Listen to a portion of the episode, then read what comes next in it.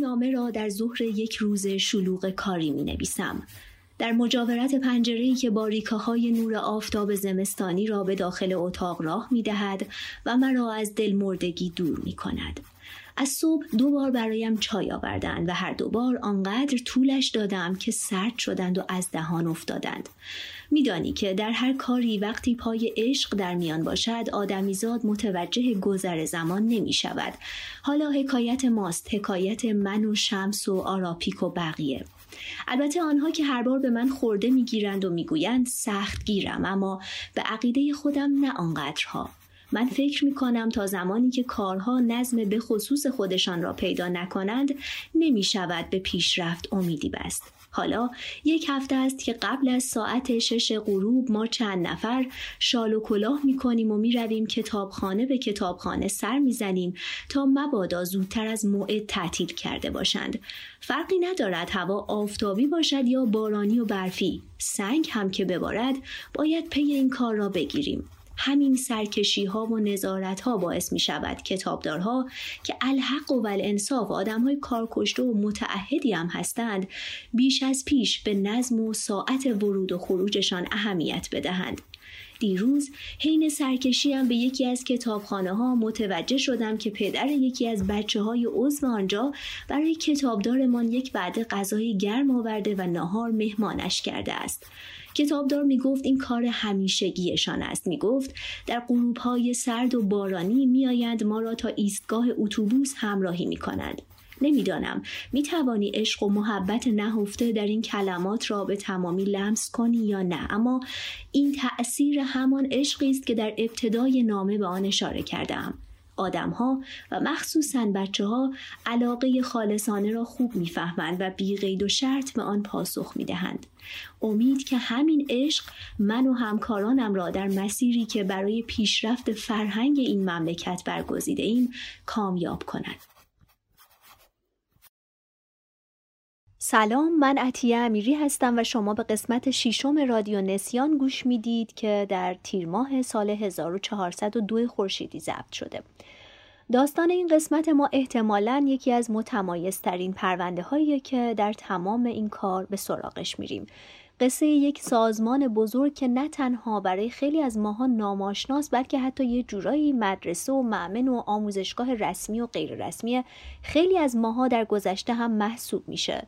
مایی که صرفا شامل بچه های 20 تا 30 ساله نمیشه. مایی به درازای عمر شاید سه نسل. بچه ها و نوجوان های از دهه های سی تا هفتاد و حتی شاید هشتاد که شاگرد و مهمان کانون پرورش فکری بودن و چه بسا هنوز هم باشند. مؤسسه بزرگ با فعالیت های درخشان در حوزه کتاب و موسیقی و فیلم و تئاتر و حتی آموزش زبان. یه بچه تمایز دیگه ای که میشه درباره این قسمتمون بهش اشاره بکنیم اینه که خب کانون هنوز هم پاورجاست و این برخلاف بقیه گروه ها و انجمن که تا حالا به سراغشون رفتیم و شاید توی بقیه قسمت هامون هم دیگه با چنین موردی مواجه نشیم. ولی خب کانون با هر تغییری هم که بوده هنوز پاورجاست. این موضوع در عین حال که برای ما خوشایند بوده و هست یه مقداری کارمون رو هم سختتر کرده از حیث جمعآوری داده های دقیق و منصفانه درباره کانون قبل و بعد انقلاب. البته باید بگیم که توی این قسمت تمرکز اصلی ما روی فعالیت های کانون قبل انقلاب و بین سالهای 44 تا 57 و بر این اساس می‌خوایم ببینیم نحوه شکلگیری و گسترش یکی از بزرگترین مؤسسات آموزشی فرهنگی چندبعدی عصر حاضر به چه صورت بوده. مقدمه رو بیشتر از این طولانیش نمی کنیم و میریم سراغ داستان اصلی یک شاخه در سیاهی جنگل.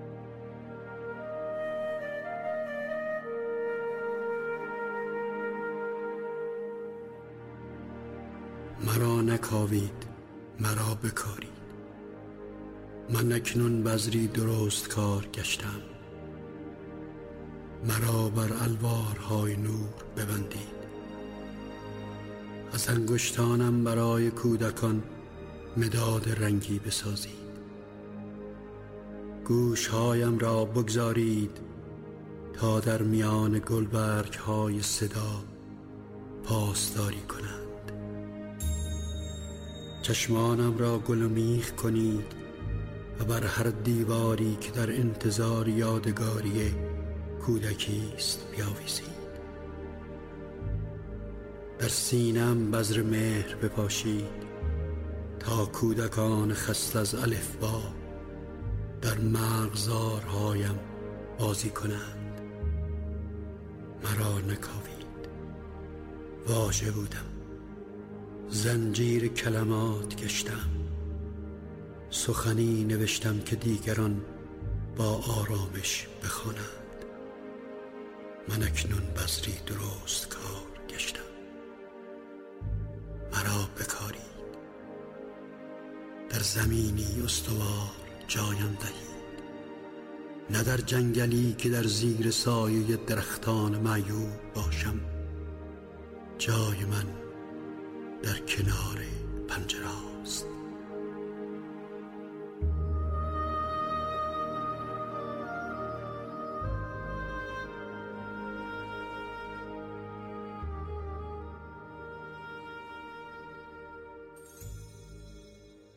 عواست سال 1344 خورشیدی بود که کانون پرورش فکری به همت زن جوونی به اسم لیلی امیر ارجمند از دوستای قدیمی فرح دیبا ملکه وقت ایران پایه گذاری شد. البته که کانون از اول یه مجموعه فرهنگی گسترده اونطوری که ما امروز میشناسیمش نبوده و مرحله به مرحله پیش رفته تا تونسته توی ابعاد مختلف فرهنگی و هنری فعالیت بکنه. همونطور که گفتیم کانون توی دهه چهل خورشیدی پایه گذاری شد. اون موقع یعنی توی اون دهه وضعیت اقتصادی اجتماعی نسبتا خوبی حاکم بود و دولت بودجه بیشتری رو به بخش فرهنگ و آموزش اختصاص داده بود. کلا سیاست های حکومت پهلوی توی اون بازه به این سمت و سو چرخیده بود که از یه نظام سنتی محافظه کار به سمت یه نظام نوساز پیش بره و پایگاه اجتماعی خودش رو بین طبقه متوسط شهری محکم بکنه. و همینا هم باعث شد. تا روشنفکرای ایرانی یه بار دیگه بعد کودتای 28 مرداد 32 بتونن بال و پر بگیرن و فعالیت‌های هنری فرهنگیشون رو در گوشه و کنار ایران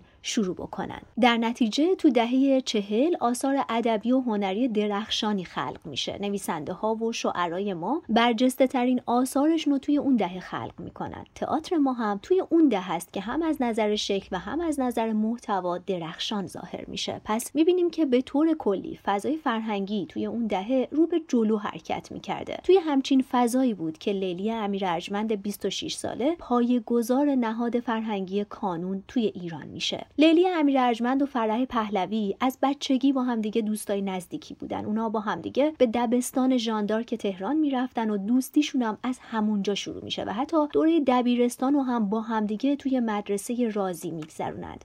امیر ارجمند بعدها وارد دانشگاه تهران میشه اونجا ادبیات فرانسه می‌خونه و بعد برای ادامه تحصیل به امریکا میره. اون توی دانشگاه راتگرز فوق لیسانسش رو توی رشته کتابداری و ادبیات کودکان می‌گیره و وقتی از امریکا برمیگرده ایران میشه رئیس کتابخونه شرکت ملی نفت ایران و یه سال هم توی رشته کتابداری که تازگی تو دانشگاه تهران راه افتاده بوده تدریس می‌کنه.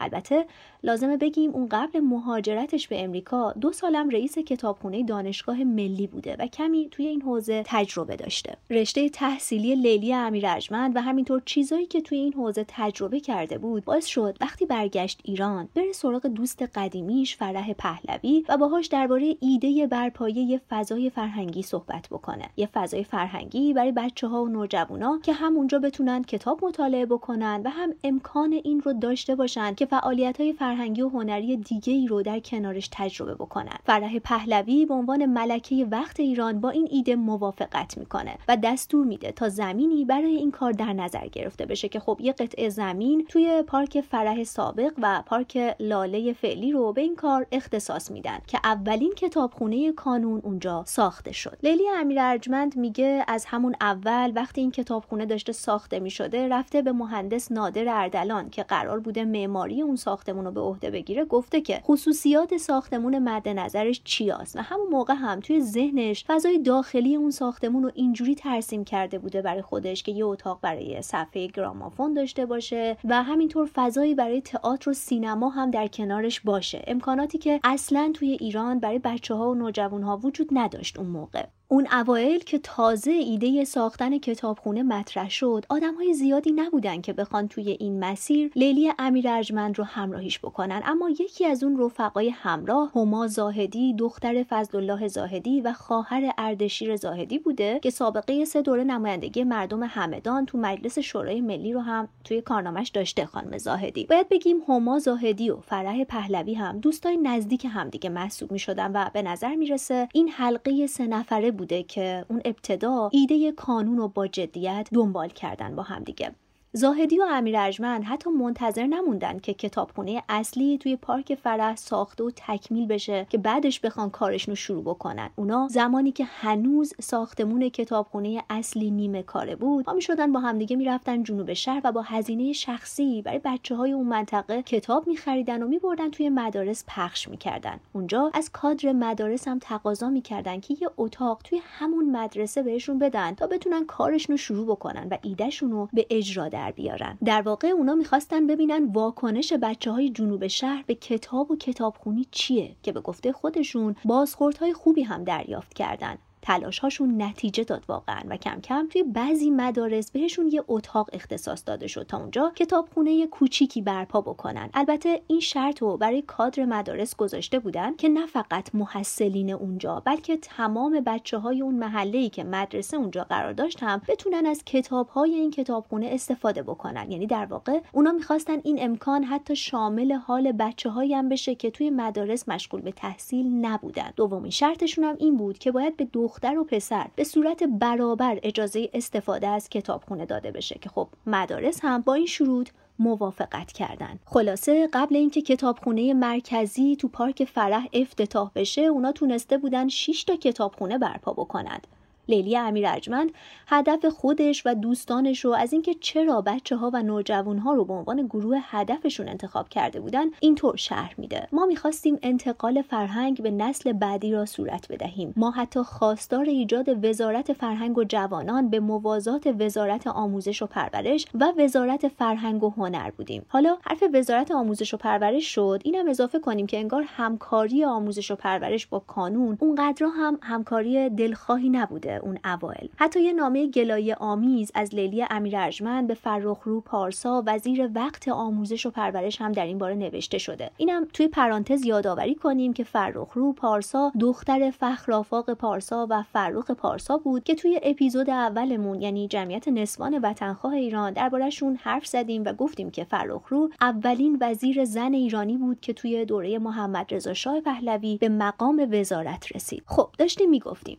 آموزش و پرورشی ها اون اوایل معتقد بودن عضویت بچه ها توی کانون مخل درس خوندنشونه. اما علا رقم این مدل مخالفت ها همیشه کتابخونه های کانون پر بود از بچه هایی که به شوق کتاب خوندن می اومدن اونجا. جوری که کتابدارای بعضی از کتابخونه ها مجبور می شدن یه ساعتهایی از روز در کتابخونه ها رو ببندن حتی. البته درسته که گفتیم توی سیستم آموزش و پرورش مخالفت های زیادی نسبت به کار کانون وجود داشت اما بودن معلم هایی که با عشق و علاقه بچه ها رو ترغیب می‌کردند که از کتابخونه های کانون استفاده کنند. کم کم هم کار کتابخونه سازی که از تهران شروع شده بود به شهرستان ها و روستاها و حتی به اشایر در حال کوچ هم گسترش پیدا کرد. کانون کتابخونه های سیار هم داشت حتی. لیلی امیر ارجمند میگه یک بار آقای رن ماهو مدیر کل وقت یونسکو ازش دعوت می‌کنه تا به کتابخونه کلامار تو نزدیکی های پاریس بره. توی همین بازدید بود که ایده کتابخونه های سیار به ذهنش خطور می‌کنه. چون اونجا اتوبوس هایی رو می‌بینه که به روستاهای همجوار می‌رفتن و به کسایی که امکان دسترسی به کتابخونه های ثابت شهری رو نداشتن کتاب میرسوندند البته کار کانونی ها توی ایران با اون مدلی که خانم امیر ارجمند توی فرانسه دیده بود تفاوت هایی هم داشت. کانونی ها علاوه بر استفاده از اتوبوس ها از ماشین های جیپ و حتی از اسب و قاطر هم برای کتاب رسانی به مناطق دورافتاده و مکانهایی که راه مناسب و ماشین رو نداشتن استفاده می‌کردن. حالا همه اینا رو گفتیم بیایم سر وقت منابع مالی. اینکه خب طبیعتا کانون برای پیشبرد اهداف و برنامه‌هاش به منابع مالی احتیاج داشته. اون اوایل هم که اصلا هیچ بودجه دولتی بهش تعلق نمی گرفته و خب باید فکری به حالش می‌کردن. خودشون هم تو روزای اولی که شروع به کار کرده بودن منابع مالیشون کم بود. جوری که فقط تونستن کتابخونه پارک فرح یا همون پارک لاله امروزی رو راه اندازی بکنن. وقتی پروژه کانون گسترش پیدا می‌کنه و جدیتر میشه فرح پهلوی هیئت امنا درست می‌کنه خودش میشه رئیس این هیئت و اشخاص دیگه هم به این جمع اضافه میشن. کسایی مثل آقای حسین سماکار خانم ناهید خیرابی خانم آذر شهابی خانم هما زاهدی نسرین بدر ایرانی آقای برومند و دکتر احسان یارشاتر که از قضا اسم کانون رو هم ایشون یعنی آقای یارشاتر پیشنهاد میدن که پذیرفته هم میشه. توی پرانتز این توضیح رو هم بدیم که دکتر یارشاتر پژوهشگر و مترجم و متخصص ایران شناسی بودن ایشون دانشنامه ایرانیکا و مرکز مطالعات ایران شناسی رو پایه گذاری کردن سعید نفیسی رو یادتونه که تو قسمت های اول و پنجممون دربارش حرف زدیم. خب احسان یارشاتر تو مسیر تلاشهاش برای حفظ و معرفی تاریخ ایران کتابخونه سعید نفیسی رو می‌خره و همراه با کتابخونه خودش اهدا می‌کنه به مرکز ایران شناسی نیویورک. خیلی ایران دوست داشته ایشون. خیلی. جوری که زبان فارسی و فرهنگ ایران و وطن خودش می‌دونست. هیچ دلتون برای ایران تنگ میشه؟ الان از علتش اینه که من هیچ وقت خارج از کار ایران نبودم. چون تمام کارهای من با ایران ارتباط داره. بعدم می‌دونید وطن بیش از اون که خاک و در و رود و کوه و ساختمان باشه واقعا فرهنگ. برای من به عنوان وطن زبان فارسی ادبیات فارسی شعر فارسی و فرهنگ فا ایران به طور کلی وطن من. و من هیچ وقت دور از این وطن نبودم.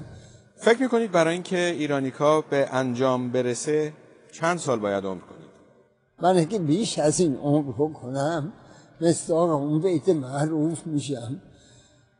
گفتا که پیر شوی ای پدر بیا نفرین که در لباس دعا کرده ای ببین.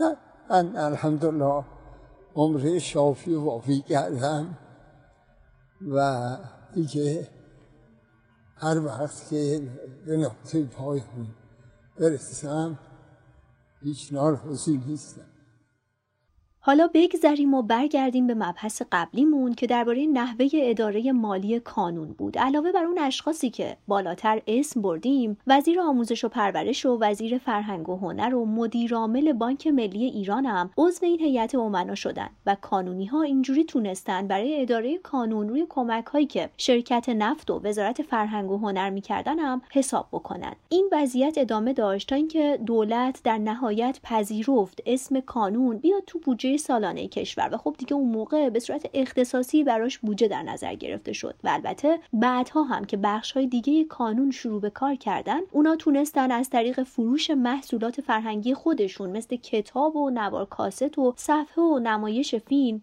درآمد اختصاصی هم پیدا بکنن برای خودشون. از نظر مدیریتی کانون هیئت امنا و هیئت مدیره و مدیرعامل داشت. لیلی امیر ارجمند مدیرعامل بود و چند تا مدیر هم زیر نظرش کار می‌کردن. اما واقعیت اینه که دو تا بازوی اصلی کانون تو مواجهه با مخاطبانشون کتابدارها و مربیهای آموزش های هنری بودن. بقیه کسایی که حالا به هر طریقی پست مدیریتی داشتن و یا هر پست دیگه ای هر کار و هر تلاشی که می‌کردن برای حمایت و تقویت این دوتا گروه بوده که بتونن خدمات فرهنگی هنری درست و حسابی و مفیدی رو به بچه ها و نوجوان ها عرضه بکنن. تا سال 1350 مدیریت کتابخونه های تهران و شهرستان ها و روستاها و اشایر کلا به عهده یه نفر بوده. به عهده خانم آذردخت شهابی که سابقه کار تو اداره آموزش و پرورش رو داشته. اما از سال 50 به بعد تو کار مدیریت کتابخونه های کانون تغییراتی ایجاد میشه. از اون سال مدیریت کتابخونه های تهران رو میسپرن به علی میرزایی. مدیریت کتابخونه های شهرستان رو هم میسپرن به نیو نابد و مدیریت کتابخونه های روستایی و اشایری رو میسپرن به محمد علی موسوی و داریوش حقیقی طلب. اما حالا ما می‌خوایم کمی درباره علی میرزایی صحبت بکنیم که از سال 50 مدیریت کتابخونه های تهران رو به عهده گرفت. علی میرزایی اون موقع فقط فقط 23 سالش بوده. تو دانشکده حقوق و علوم سیاسی دانشگاه تهران علوم سیاسی میخونده فعال سنفی سیاسی بوده و حتی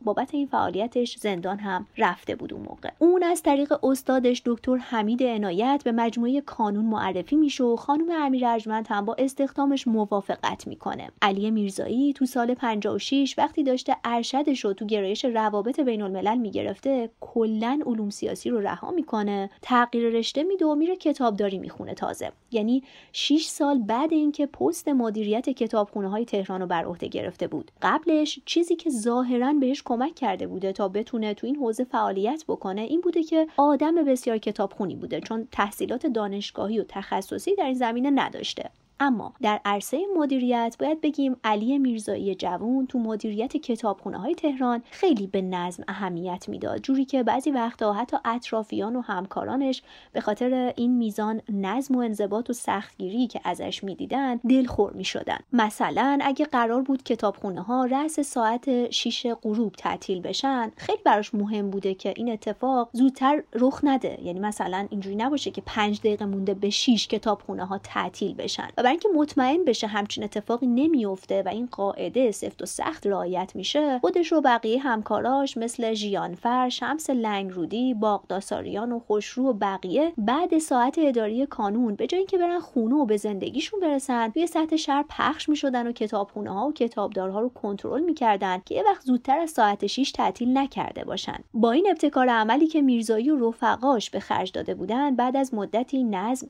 جوری برقرار شد که دیگه هیچ کتابخونه ای زودتر از ساعت 6 تعطیل نمی کرد. اینجا یه یادآوری کوچولو بکنیم که ما هنوز به بقیه حوزه هایی که کانون توی اونها فعالیت می‌کرده نرسیدیم.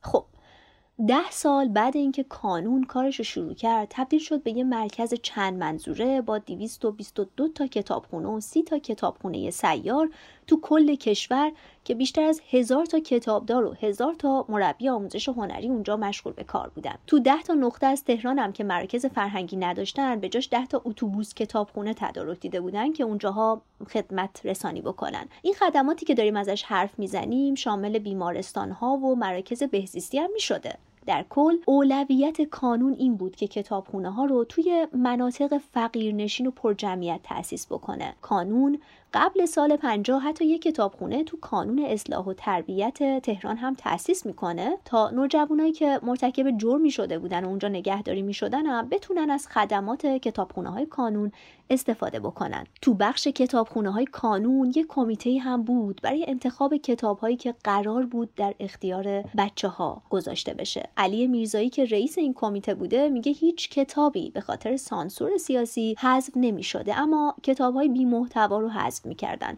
بعضی از ناشرا هم چون کتابشون رد می شده می‌رفتن پیش لیلی امیر ارجمند و بهش شکایت می‌کردن. اما امیر ارجمند همیشه و تمام قد از تصمیمات کمیته پشتیبانی می‌کرده. حالا اشتباهاتی هم اون وسط توی کار کمیته پیش می اومده ولی اون اشتباهات آمدانه نبودن. حالا بریم یه مقداری درباره رابطه مردم و بچه ها با کانون بشنویم. اینکه چقدر تونستن با این نهاد فرهنگی تازه ارتباط برقرار بکنند محمد علی طالبی یکی از اعضای کانون درباره حس و حال خودش و دوستانش نسبت به کانون میگه که ما که اغلب از محله های فقیرنشین تهران در این کتابخانه ها عضو شده بودیم هرگز اختلاف طبقاتی بین خود و بچه های کتابخانه های بالای شهر مثل نیاوران و پارک فرح را احساس نمی کردیم. در کانون فرقی میان ما و آنها نبود من و دوستانم قبل از انقلاب ده سال طلایی در کتابخانه های کانون بودیم که دیگر هرگز در زندگیمان تکرار نشد ده سالی که حتی یک روزش بی برنامه و بیهوده نبود. اگر از هزاران کودک و نوجوان در تمام شهرها و روستاها و نقاط دوردست کشور که عضو کتابخانه های کانون بودند سوال شود همه خواهند گفت که زیباترین روزهای زندگیشان در کانون سپری شده است و رویای آنها با رفتن از کانون به پایان رسیده است. آن بچه ها که امروز موهایشان سپید شده است در سراسر ایران و کشورهای دیگر هنرمندان برجسته شدند و یا اگر کار هنری را ادامه ندادند انسانهای بزرگ و موفقی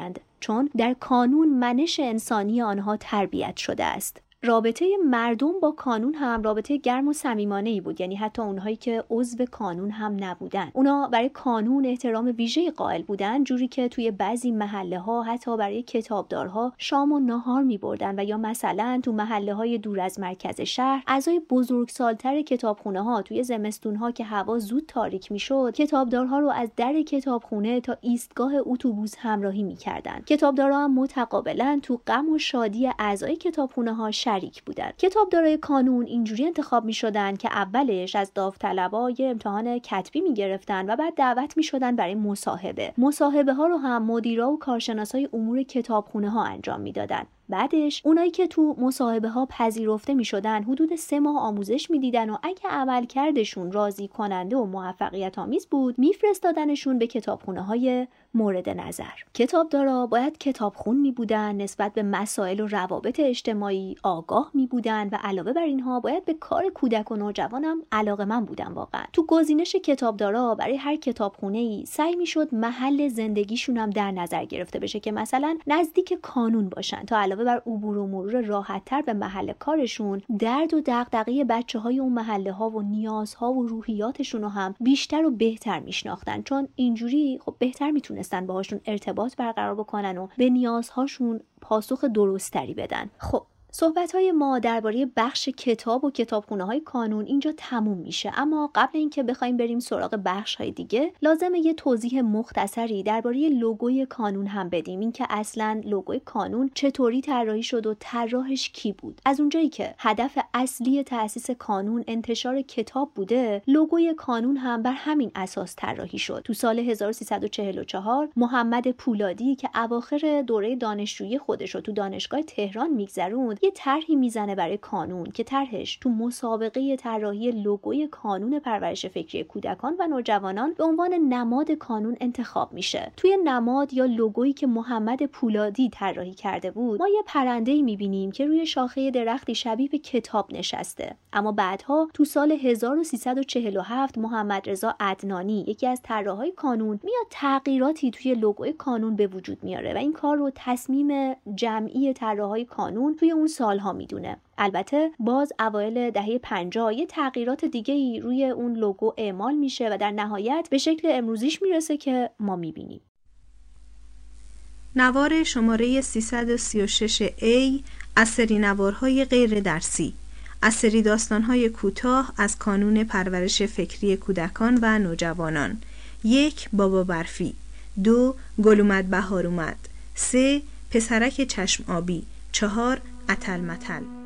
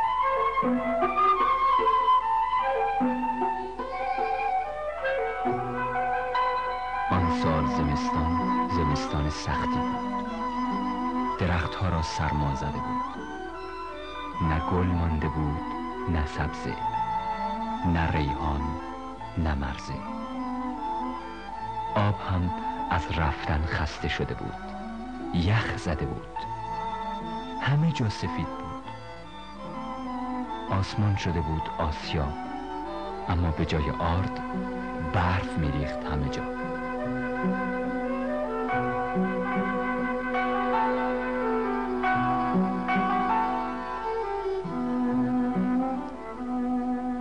روز تعطیل نزدیکی های زور کامبیز و کاوه میترا و منیژه کوروش و آرش سودابه و سوسن به خانه پدر بزرگ رفتن تا هم پدر بزرگ پیر رو ببینن.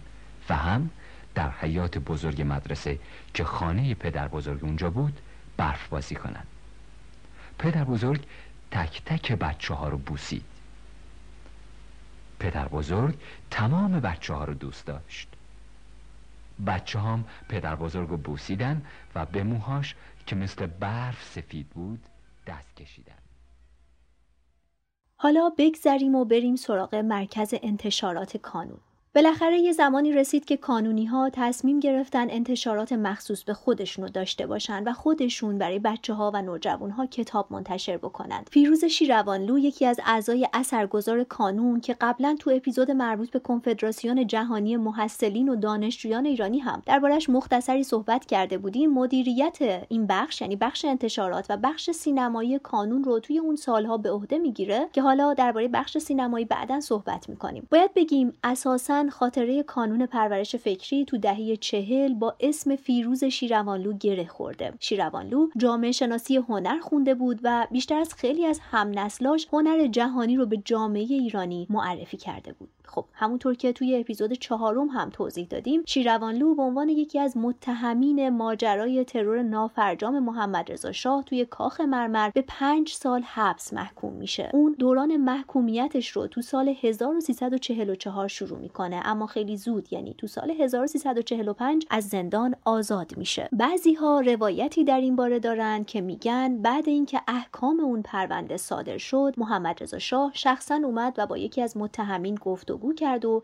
خودش به این نتیجه رسید که اینها نقش مستقیمی تو ماجرای ترورش تو کاخ مرمر نداشتن. برای همین هم بهشون میگه اگه واقعا می‌خواید مملکت رو بسازید فعالیتتون رو از هر جایی که برای آینده ایران مفیدتر می‌دونید شروع بکنید. و اینطور میشه که شیروانلو به عنوان یکی از متهمین اون پرونده خیلی زودتر از موعد مقرر از حبس آزاد میشه. پیروز شیروانلو بعد از آزادی اولش برمیگرده انتشارات فرانکلین جایی که قبلا بهش تعلق داشته و اونجا مشغول به کار بود اما اوضاع تغییر کرده بود و شیروانلو فضای اونجا رو برای ادامه کارش دیگه مناسب نمی‌دید. برای همین خودش اومد دفتر نشر و تبلیغات نگاره رو راه اندازی کرد که اولین تجربهش توی نهادسازی فرهنگی بود. شیروانلو توی نگاره با هنرمندای مشهوری مثل عباس کیارستمی فریده فرجام و احمد رضا احمدی همکاری می‌کرد. اما همزمان که نگاره شیروانلو فعالیتش رو شروع کرده بود تو گوشه دیگه ای از شهر اولین تلاش ها برای تأسیس کانون هم به نتیجه رسید و بعدها وقتی قرار شد کانون بخشی تحت عنوان بخش انتشارات داشته باشه همکاری نگاره و کانون شروع میشه و شیروانلو هم با تلاش های هما زاهدی و تایید لیلی امیر ارجمند به صورت رسمی به کانونی ها ملحق میشه. شیروانلو وقتی مدیریت انتشارات کانون رو به عهده گرفت شاعران و نویسنده های محبوب و معروف زیادی رو دور خودش توی کانون جمع می‌کنه و از هر کدوم هم درخواست می‌کنه که بشینن تو حوزه ادبیات کودک و نوجوان کتاب بنویسن تا ادبیات کودکان توی ایران شکل و شمایل مشخصی به خودش بگیره. در نتیجه تلاش های شیروانلو بالاخره تعدادی از چهره های مشهور فرهنگی هنری شروع کردن به نوشتن در حوزه ادبیات کودکان. کسایی مثل مهرداد بهار داریوش آشوری محمود اعتمادزاده معروف به بهازین احمد رضا احمدی سیاوش کسرایی محمد علی سپانلو غلام حسین ساهدی و بهرام بیزایی از جمله اون نویسنده ها و شعرایی بودند که برای جون گرفتن ادبیات کودک و نوجوان تلاش های زیادی کردند. شیروانلو یه هیئت تحریریه هم راه میندازه و کسایی مثل محمود مشرف آزاد تهرانی سیروس تاهباز محمد قاضی و منوچهر صفا عضو اون هیئت تحریریه میشن و شروع به کار می‌کنن. اولین کتابی که منتشر کردن ترجمه کتاب دخترک دریا بود که فرح پهلوی کار ترجمه و نقاشیش رو انجام داده بود. اما غیر از این کانون تو سال 1346 با همکاری انتشارات نگاره یعنی همون انتشارات فیروز شیروانلو کتاب ماهی سیاه کوچولو نوشته سمد بهرنگی رو با تصویرگری فرشید مسقالی منتشر می‌کنه. علاوه بر این کتاب بلور و خورشید نوشته فرید فرجام هم بوده که کار تصویرگریش رو نیکزاد نجومی انجام داده بود. هر دوی این کتاب ها توی نمایشگاه کتاب کودکان بولونیا برنده جایزه شدن تو سال 1350 فیروز شیروانلو از کانون رفت که حتما در ادامه درباره دلیل خروجش حرف می‌زنیم چون هنوز کارمون باهاش تموم نشده و قراره توی بخش سینمایی کانون هم از خدمات و فعالیتاش بگیم. بگذاریم. بعد شیروانلو مدیریت بخش انتشارات به سیروس تاهباز سپرده شد. تاهباز از نویسنده ها و مترجمین پرتلاش تاریخ معاصر ما محسوب میشه. اون از نوجوانی عاشق ادبیات بود و وقتی دانشجوی سال ششم پزشکی دانشگاه تهران بود درس و دانشگاه رو رها می‌کنه و میره سراغ علاقمندی دیرینش یعنی ادبیات. تاهباز رو بیشتر به خاطر تلاشاش برای چاپ آثار نیمایوشیج و همینطور فعالیت های موثرش تو حوزه ادبیات کودکان می‌شناسند اون سردبیر مجله آرش بود که تو دهه چهل و پنجاه منتشر می شد. یه مجله پیشرو که خیلی از نویسنده های معروف اون دوره مثل غلام حسین ساعدی و بهرام بیزایی و محمد علی سپانلو و آل احمد اونجا قلم می زدن. تاهباز تو دوره مدیریتش تو بخش انتشارات کانون علاوه بر نوشتن و ترجمه چند تا کتاب تو حوزه ادبیات کودک و نوجوان تو شکل گیری و توسعه مراکز چاپ و نشر آثار کودکان هم نقش خیلی مهمی داشته. اون عاشق ادبیات کودکان بوده و معتقد بوده که فقط بچه ها راست میگن. خب اینجا پرونده بخش انتشارات رو میبندیم و میریم سراغ بخش سینمایی کانون که از دل همین بخش کارگردان های بزرگی به جامعه ایرانی معرفی شدن. اسم این پسر نادر است. اسم این پسر داراست دارا دوست نادر است. کتاب نادر در دست دارا بود. دارا کتاب نادر را پس داد. نادر دید کتاب پاره است. دارا کتاب او را پاره کرده است. او هم کتاب دارا را پاره کرد.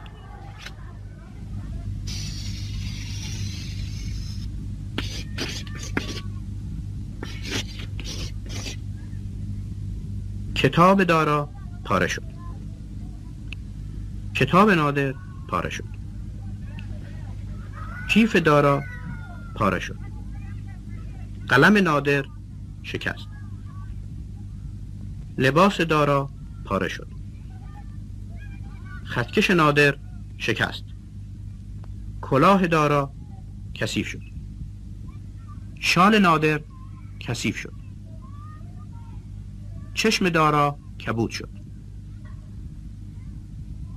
سر نادر شکست. اسم این پسر نادر است. اسم این پسر داراست. دارا دوست نادر است. کتاب نادر در دست دارا بود. دارا کتاب نادر را پس داد. نادر دید کتاب پاره است. دارا کتاب او را پاره کرده است. کتاب را به دارا نشان داد.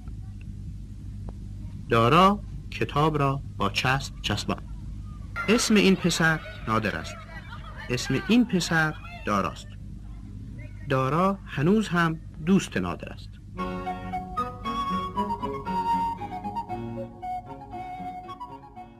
همونطور که بالاتر هم گفتیم تو برپای این بخش درست مثل بخش انتشارات فیروز شیروانلو نقش عمده ای داشته. اون به همراه عباس کیارستمی به این حوزه سر و سامون دادن. عباس کیارستمی، بهرام بیزایی، امیر نادری، پرویز کلانتری، علی اکبر صادقی، فرشید مسقالی، مرتزا ممیز، ناصر تقوایی، سهراب شهید سالس و محمد رضا اصلانی از جمله اسمهای آشنا و مشهوری هستند که اولین آثار خودشون رو توی کانون تولید کردن و چند نفرشون هم با همین آثاری که اونجا تولید کرده بودن تونستن توی سطح جهانی جوایز معتبری دریافت بکنن. البته اولین فعالیت های سینمایی کانون برمیگرده به سال 1345 که اون سال اولین جشنواره بین المللی فیلم های کودک و نوجوان راه اندازی شد اونجا. این جشنواره جدا از اینکه می‌خواست باعث بالا بردن جایگاه فیلم کودک ایران تو عرصه جهانی بشه یه هدف دیگه هم داشت. اینکه می‌خواست نویسنده ها و فیلمسازهای ایرانی با فیلم های کودک و نوجوان آشنا بشن و تشویق بشن به فیلمسازی بیشتر که همینم هم شد. و این جشنواره ها که در طول زمان مرتبا برگزار می شدن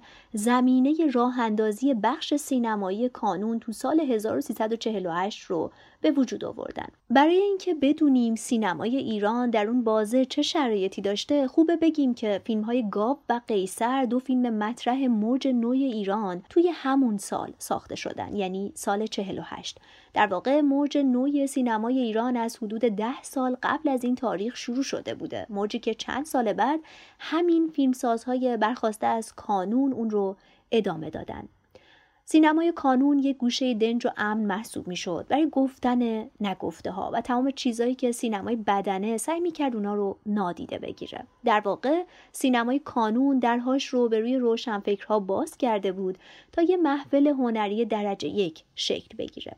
البته بعضی ها معتقدن این فیلمسازها چون مخالف حکومت بودن سعی می‌کردن آثاری که تولید می‌کنن هم سیاسی باشه و در ضدیت با حکومت. در واقع اونا می‌گفتن سینمای کانون سینمای بچه ها نبوده. عباس کیارستمی اما در پاسخ به همچین اظهارات و ادعاهایی میگه که وقتی ما زندگی یه بچه رو توی مکان دورافتاده و بدون امکانات مد نظر قرار می‌دادیم تا بر اساس اون بیایم فیلم بسازیم خب خود به خود اثرمون ماهیت سیاسی اجتماعی پیدا می‌کرد. چرا؟ چون فقر و عقب بودن بچه های اون منطقه به هر حال حاصل شرایط سیاسی اقتصادی بوده. اما شروع پروژه ساخت فیلم توی کانون هزینه بردار بوده و ما می‌خوایم بدونیم اون هزینه ها چطور تامین می‌شدن. برای تامین هزینه های اولیه ساخت فیلم توی کانون شیروانلو پیشنهاد کرد تا یه نمایش پردرآمد اجرا بشه. اون از سیرک مشهور مسکو دعوت کرد که برای اجرا بیان ایران. و بعد از معزی مقدم که تو وزارت اقتصاد به عنوان اقتصاددان مشغول به کار بود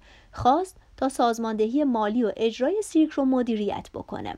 از اون سیرک یه درآمد متوسطی به دست اومد و کانون تونست با همون پول اولین دوربین های تولید فیلم و تجهیزات ضبط صدا و نورپردازی رو تهیه بکنه.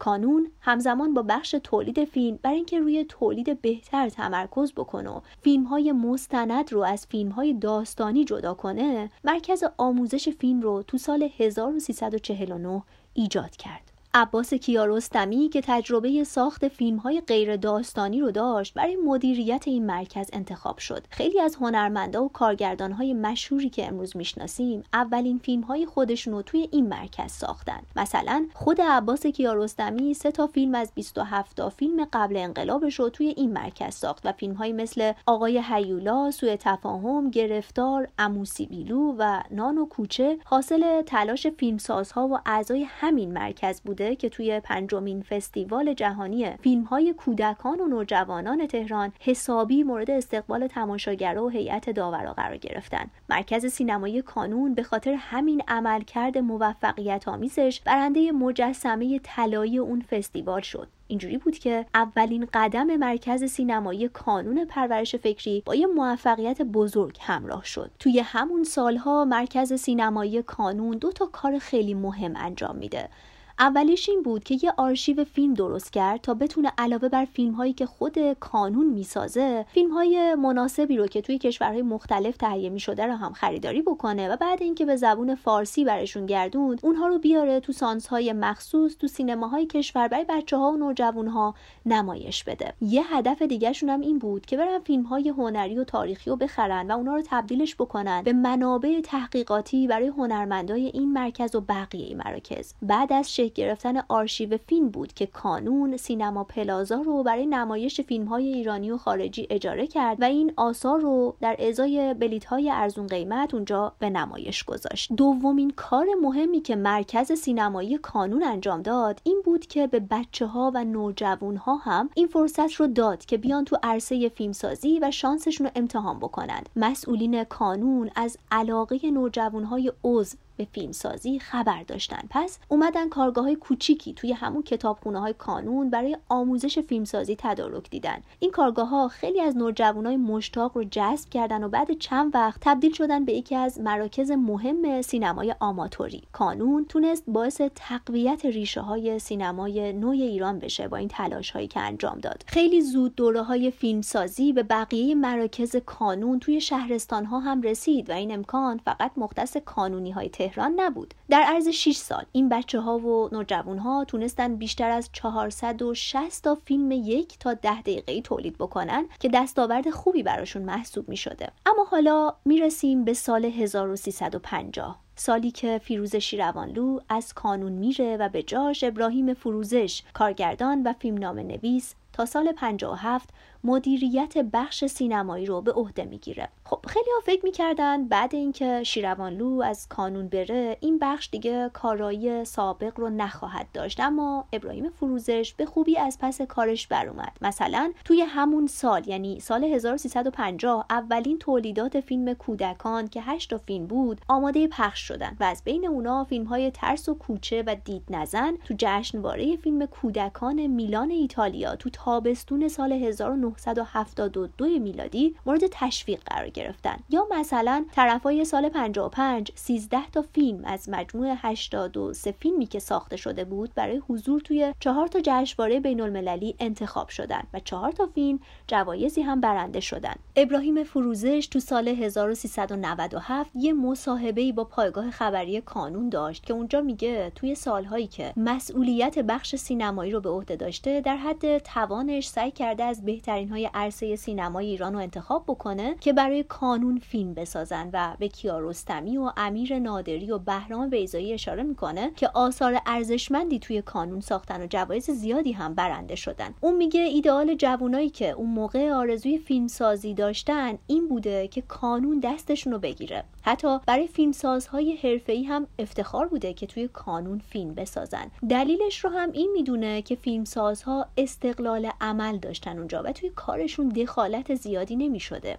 البته آقای فروزش تاکید می‌کنه این آزادی عملی که داره ازش حرف می‌زنه به اون معنا نبوده که هیچ نظارتی روی کار فیلمسازها نباشه. اون میگه یه شورای تولید برای تصمیم گیری داشتن اون موقع که خود فروزش پرویز دوایی بیژن خورسند کیارستمی احمد رضا احمدی و سیروس تاهباز عضوش بودن و فیلمنامه ها رو میخوندن و بررسی می‌کردن و اگه کسی چیزی در چنته داشت بهش امکانات و بودجه می‌دادن تا فیلمش رو بیاد بسازه. حالا که به آخر توضیحاتمون درباره بخش سینمایی رسیدیم لازمه برگردیم به فیروز شیروانلو. به مردی که گفتیم اون سالها اسمش با کانون پیوند عجیبی خورده بود اما دیدیم که سال پنجاه همه مسئولیتاش رو می‌ذاره و میره. میره دفتر فرح پهلوی و ریاست واحد هنری اونجا رو به عهده می‌گیره. بعضی ها میگن این تغییر موقعیتی که برای شیروانلو اتفاق افتاده به انتخاب و اختیار خودش نبود و از سر اجبار بوده.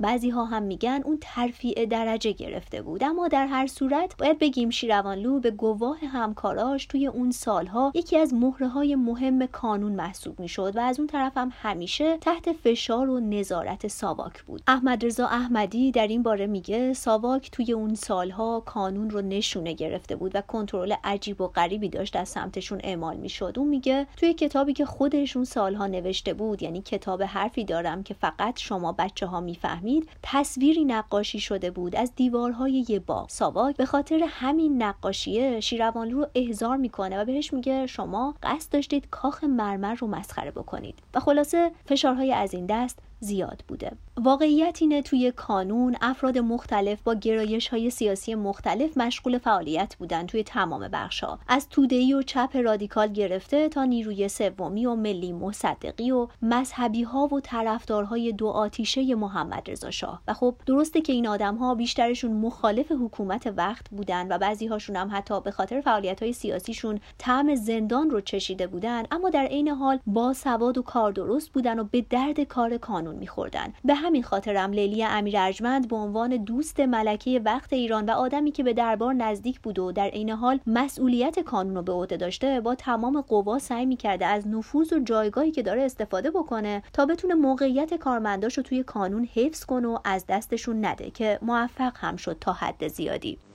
راحتم. آره خیلی راحتم. اون شلوغی اینجاها نیست. آره پرته عوضش ساکت و بی سر و صدا. تنهایی؟ گفتی تنهایی؟ نه من زیاد تنهایی حس نمی کنم. در حقیقت یه جوری خودمو مشغول می کنم. آره در عوض از آرامش کامل. چی؟ گفتم آرامش چی؟ ها؟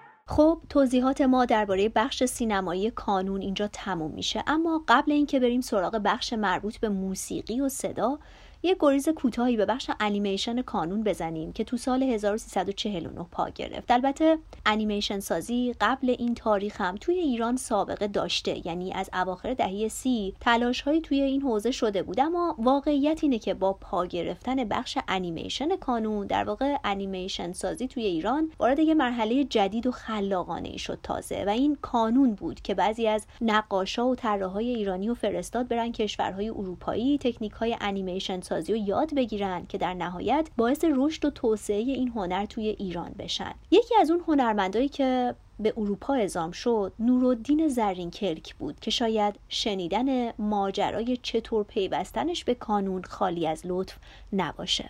اون موقعی که شیروان اومد کانون یه گروه از همکارای قدیمیشو هم با خودش آورده بود اونجا. یکی از اون آدم ها نورالدین زرین کلک بود که البته انتقالش به کانون کار ساده ای نبود. اون دکتر داروساز ارتش بود و انتقالش به عنوان یه نظامی به دستگاه غیر نظامی تقریبا غیر ممکن بود. اما شیروانلو که استعداد و قابلیت زرین کلک تو کار تصویرگری رو میشناخت تصمیم گرفت ازش یه استاد هنر انیمیشن بسازه. کلا این خاصیت روانلو بود. اینکه استعداد آدم ها رو کشف کنه و پرورششون بده. به همین خاطرم با سماجت رفت دنبال کارهای انتقالی زرین که از ارتش به کانون که بالاخره موفق هم شد. کلک بعدها با نظر شیروانلو رفت بلژیک تا اونجا کنار راول سروی یکی از اساتید بزرگ و مطرح انیمیشن جهان این هنر رو آموزش ببینه. بعدها وقتی برمیگرده ایران میشه یکی از بنیانگذارای بخش انیمیشن کانون و به عنوان یکی از بهترین و خلاقترین انیماتورهای کانون شناخته میشه.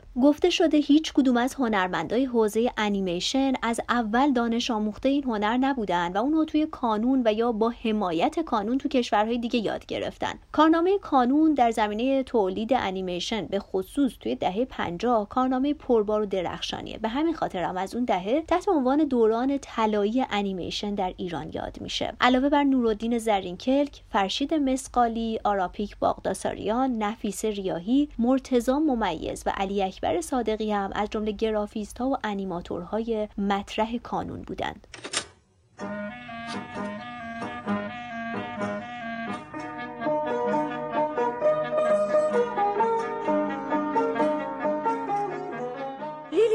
حوزک.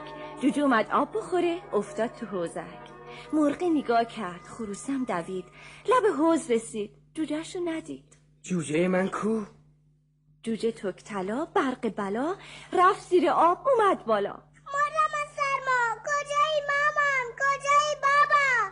مرغ نگاه کرد جوجهشو ندید. جوجم چی شد؟ جوجه دردونش رفت زیر آب. مرغ ترسید از جوش پرید قد قد قدا قد قد قدا ای من خدا ای من خدا یهو خاموش شد.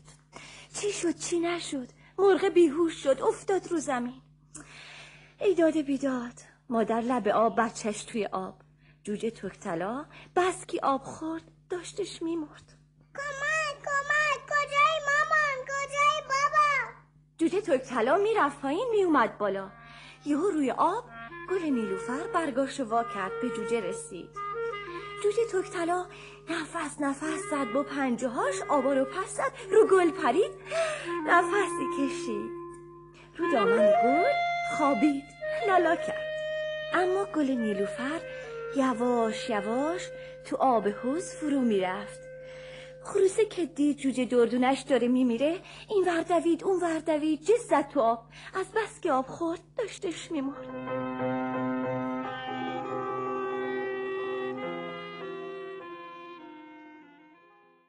حالا بریم سراغ بخش تولیدات مربوط به صدا و موسیقی. همین اول کار بگیم. چهره شاخص این بخش کسی نبود جز احمد رضا احمدی شاعر، نویسنده و نقاش مشهور که اخیرا از دستشون دادیم و از این بابت خیلی متاسفیم.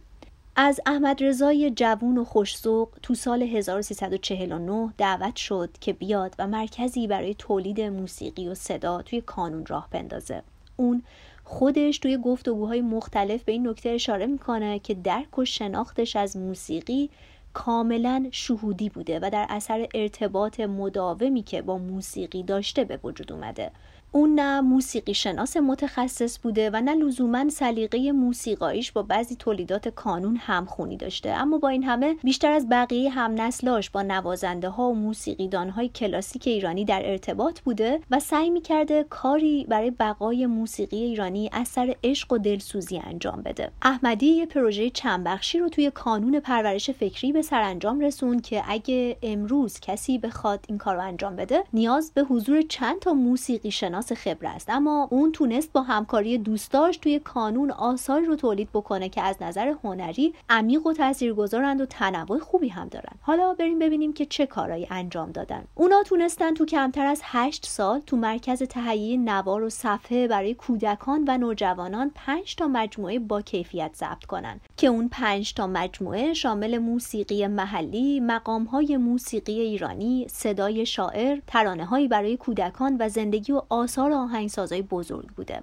این مرکز یه سری کتاب های صوتی هم برای بچه ها تهیه کرد. تو حوزه موسیقی محلی کسایی مثل فریدون شهبازیان، کامبیز روشن‌روان، اردشیر روحانی، اسماعیل تهرانی، اسماعیل واثقی و واروژان تنظیمات جدیدی رو برای ارکستر سنتی و کلاسیک نوشتن که با این تنظیمات خیلی از ترانه های محلی مناطق مختلف احیا شدن دوباره و خواننده مثل پری زنگنه و منیر وکیلی و مینو جوان اونا رو اجرا کردن. این نسخه های جدید که بر اساس گویش و لهجه های محلی ساخته شده بود یه در جدیدی رو تو زمینه موسیقی هم تو گرایش موسیقی محلی و هم در گرایش موسیقی پاپ ایرانی باز کرد.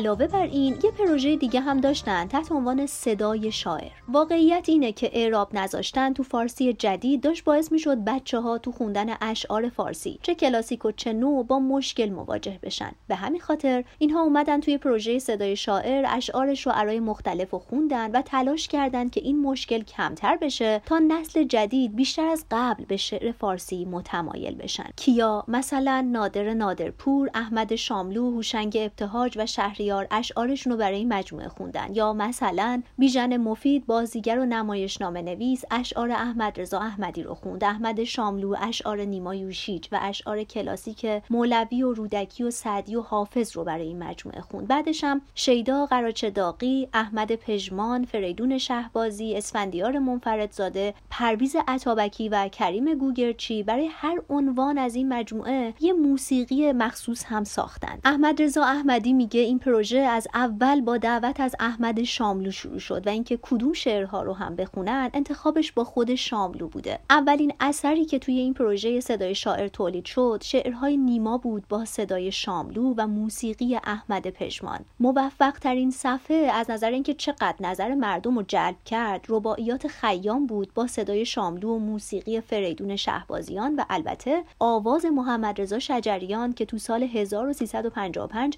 به شکل کاست منتشر شد. آخرین سال تولید کاست تو پروژه صدای شاعر سال 1356 بود که اون موقع یعنی تو سال آخر این پروژه شعرهای نصرت رحمانی و یدالله رویایی با صدای خودشون و با آهنگسازی مجید انتظامی خونده شد. به طور کلی این پروژه اساس شعرخانی همراه با موسیقی رو تو فرهنگ معاصر ما پایه گذاری کرد. برای این پروژه انصافا زحمت زیادی هم کشیده شد. مثلا احمد رضا احمدی میگه وقتی می‌خواستیم شعرهای اخوان سالس و شهریار رو ضبط بکنیم چون اینها تهران نبودن تیم صدا برداری و ضبط صدای کانون برای این کار به آبادان و تبریز رفتن تا صدای شاعر رو ضبط کنند علاوه بر این پروژه باید بگیم کانون توی همون سالها مرکز آموزش موسیقی رو به همت شیدا قراچداقی تشکیل داد و حدود 6 سال هم مدیریتش رو خانم قراچداقی بر عهده داشت. اون توی آلمان درس خونده بود و شیوه تدریس بینظیر رو معرفی می‌کرد که آهنگساز آلمانی کارل اورف خالقش بود.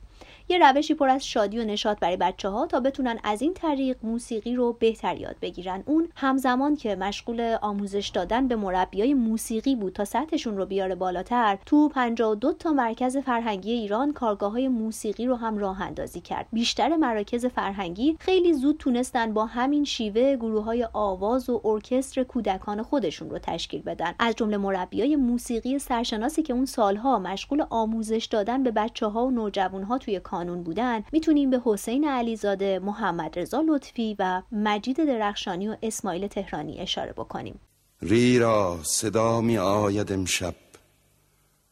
از پشت کاچ که بند آب برق سیاه تابش تصویری از خراب در چشم میکشاند. گویا کسی است که می‌خواند. اما صدای آدمی این نیست. با نظم هوش ربایی من آوازهای آدمیان را شنیدم در گردش شبانی سنگین. زندوهای من سنگین تر و آوازهای آدمیان را یک سر من دارم از بر.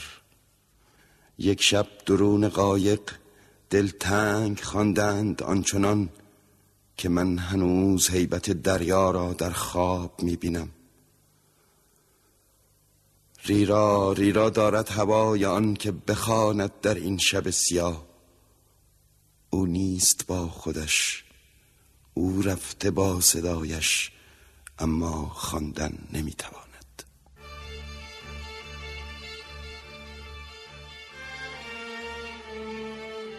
حالا بریم سراغ مرکز تئاتر کانون که تو سال 1350 تأسیس شد و لیلی امیر ارجمند مدیریتش رو برای پنج سال به یه آمریکایی به اسم دان لافون سپرد. لافون توی 21 سالگی تحت عنوان برنامه سپاه صلح کندی اومده بود ایران. خودش در این باره میگه بزرگترین افتخار زندگیم چه قبل و چه بعد از سالهای بودنم در ایران بیشک درخواست لیلی امیر ارجمند در 1972 میلادی از من بود تا گروه تئاتر کانون را تأسیس کنم. لافون اردوان مفید رو به عنوان دستیار و مترجمش انتخاب می‌کنه و یه جورایی به فکر آینده بودن. البته چون به هر حال یه روزی لافون باید از ایران می‌رفت و اونا کسی باشه که بتونه جانشینش بشه. و همین هم شد. و بعدها اردوان مفید به جای لافون مدیریت بخش تئاتر رو به عهده گرفت. لافون قبلا توی انجمن فرهنگی ایران و امریکا فعالیت می‌کرد و از اونجا با اردوان مفید آشنا شده بود. اون دیده بود که مفید کارش رو چقدر دقیق و درست انجام میده و همینم باعث شد تا به عنوان دستیار انتخابش بکنه. اردوان مفید از جمله اعضای کانون بود که گرایشات سلطنت طلبانه داشت و حتی گفته شده که توی دربار به ولیعهد هم درس می‌داده. اما همه براش احترام قائل بودن چون با جدیت تلاش می‌کرد تا تئاتر کانون قدرت بگیره.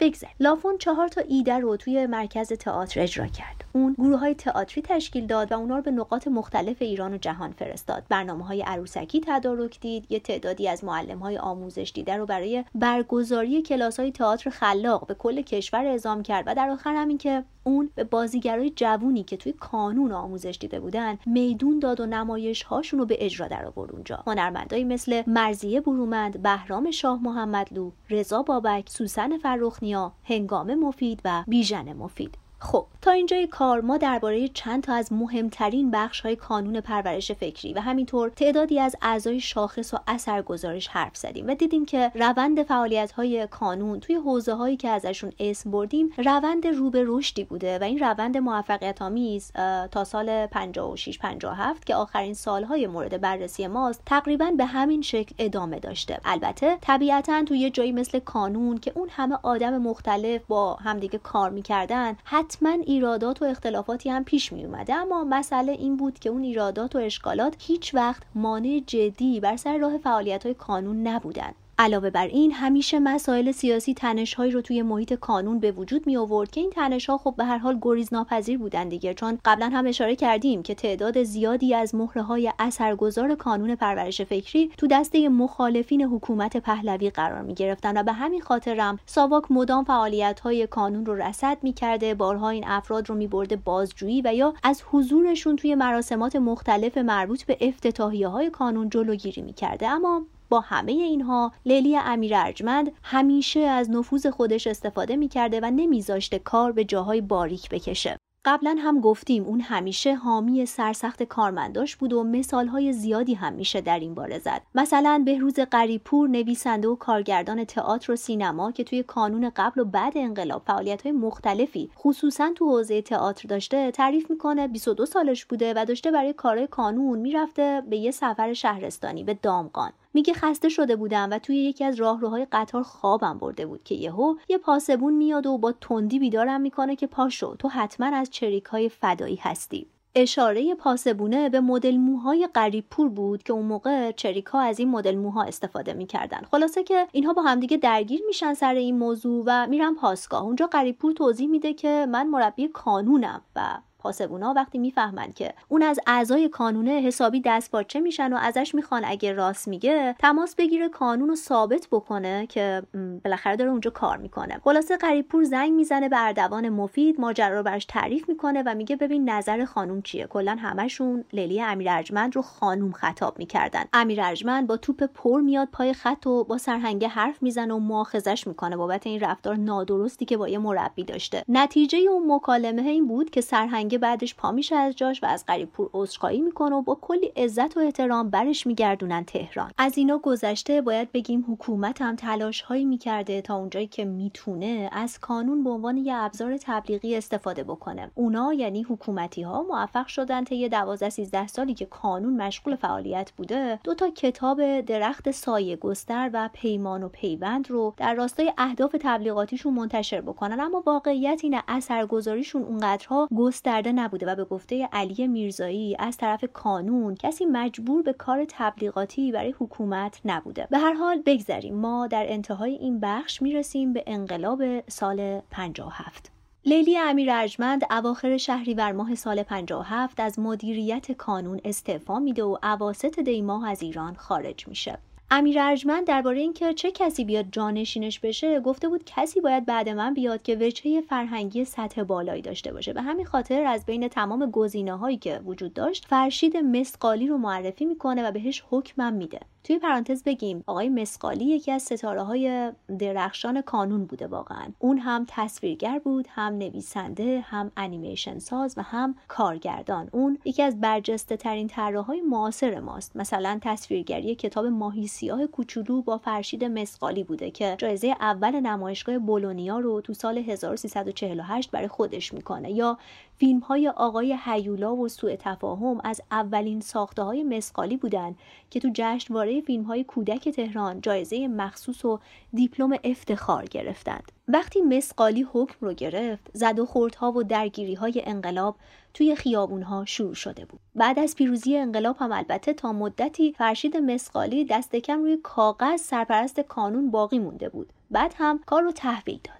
کانون تا یه سال بعد انقلاب با همون ساختار قبلی زیر نظر هیئت مدیره و مدیرعامل به فعالیت های خودش ادامه داد تا اینکه شورای انقلاب کانون رو تو سال 59 به صورت یه شرکت دولتی وابسته به وزارت فرهنگ اعلام می‌کنه و تو سال 60 به صورت همون شرکت دولتی واگذارش می‌کنه به اداره آموزش و پرورش. جشنواره های فیلم و تئاتر کودک و نوجوان رو هم بعد انقلاب سپردن دست وزارت ارشاد که متولی این بخش ها باشه از اون به بعد. چالش ها و اختلاف نظرهای زیادی وجود داشت سر اینکه کانون به عنوان این نهاد فرهنگی همچنان بتونه بعد انقلاب هم سر پا بمونه. به روز قریپور در این باره میگه بعضی ها اصلا موافق ادامه فعالیت کانون نبودن و بعضی دیگه می‌گفتند کانون در صورتی می‌تونه به فعالیتش ادامه بده که اسمش تغییر پیدا بکنه و بشه کانون پرورش فکری کودکان و نوجوانان مسلمان. که خب این پیشنهاد مورد قبول واقع نشد چون اینجوری مثلا برای بچه های یهودی و یا زرتشتی محدودیتی ایجاد می‌شد دیگه نمی‌تونستن از خدمات کانون استفاده بکنن. تو سالهای اول بعد انقلاب کمال خرازی مدیریت کانون رو به عهده می‌گیره و بعد خرازی مدیریت به علیرضا زرین سپرده میشه که بینهایت به بچه ها و فضای آموزشی علاقه من بود و با کارمنده و اعضای کانون همراهی خوبی داشته آقای زرین. تو دوره ایشون خصوصا فعالیت های سینمایی کانون رشد خوبی داشت. فیلم های درخشانی توی دهه 60 و 70 کانون ساخته شدن. فیلم های مثل باشو غریبه کوچک از بهرام بیزایی خانه دوست کجاست از عباس کیارستمی و یا پناهنده رسول ملا قلیپور. اما بعد دهه 70 فعالیت کانون تو حوزه فیلمسازی کمرنگ شد و توی همون حوزه کتابخونه ها و کانون زبان فعالیت داشتن بیشتر. کانون زبانی که در واقع قبل انقلاب تحت عنوان انجمن روابط ایران و امریکا داشته در حوزه آموزش زبان انگلیسی توی ایران فعالیت می‌کرد و بعد انقلاب مدیریت و ادارهش به کانون پرورش فکری سپرده شد. لازمه بگیم از آذر سال 70 علیرضا زرین از مدیریت کانون کنار رفت و بعدش هم به ترتیب محسن چینی فروشان سید صادق رضایی علیرضا حاجیان زاده فاضل نظری مهدی علی اکبرزاده و حامد علامتی مدیریت کانون رو تا الان به عهده داشتند.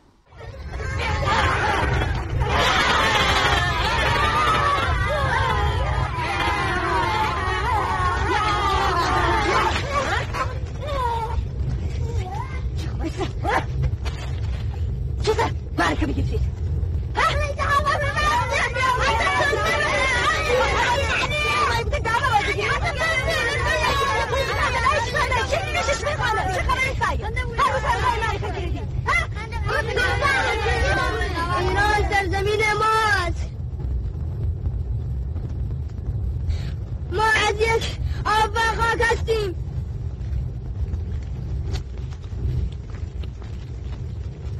ما فرزندان ایران هستیم.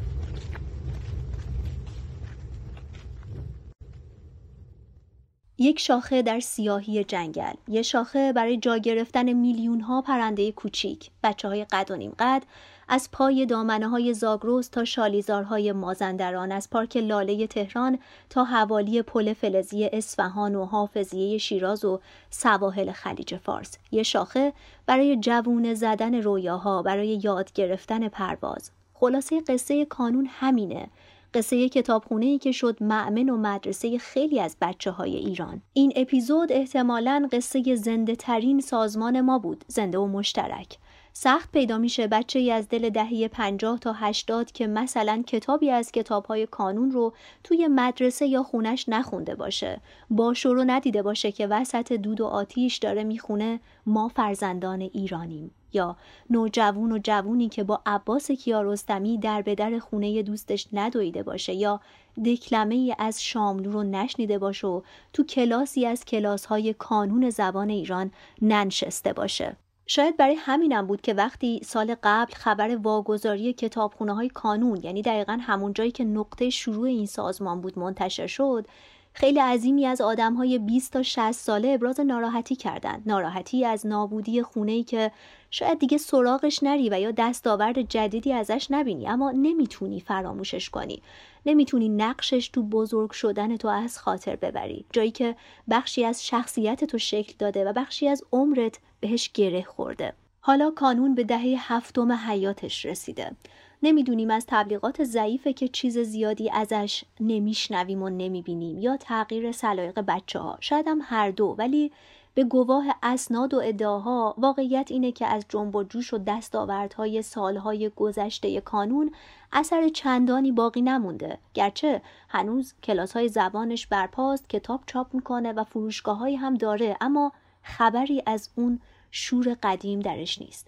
مثل خیلی از ماها که فرسوده شدیم مثل آدم هایی که اونجا رو ساختن مثل احمد رضا احمدی و عباس کیارستمی که ذره ذره آب شدن و به جاودانگی رسیدن یا مثل خود لیلی امیر ارجمند که یه جای دوری از این جهان به دور از سازمانی که به یادگار گذاشته به کهن سالی رسید. اینجا قصه نسیان و کانون تموم میشه اما داستان خود کانون هنوز ادامه داره.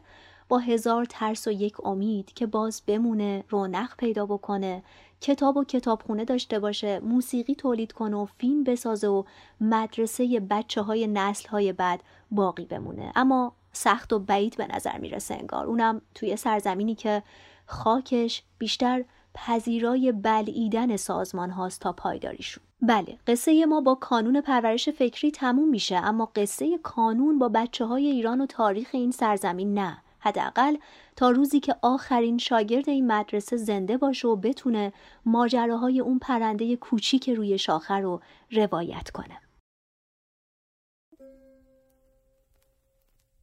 اصفهان مصنوی آواز همراه با سنتور.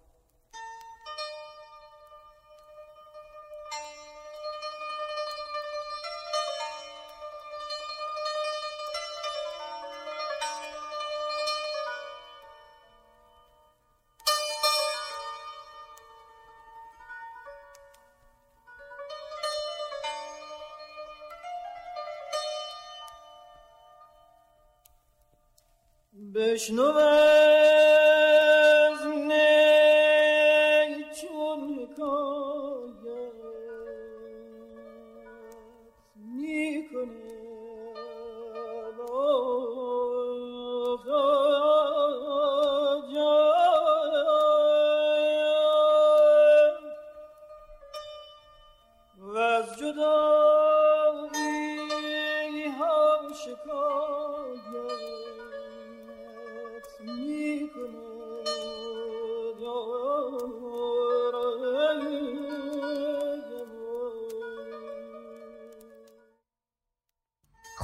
پایان قسمت ششم رادیو نسیان رسیدیم در تهیه این قسمت سهیل پازوکی، نوید نیک نژادی، مریم رضازاده، امیرعلی قربانی و اشکان امیری من رو همراهی کردند. تشکر می‌کنم بابت همراهی صمیمانتون طی این مدت و باید بگم مثل همیشه منتظر شنیدن نظراتتون در کست باکس، اینستاگرام و توییتر رادیو نسیان هستیم.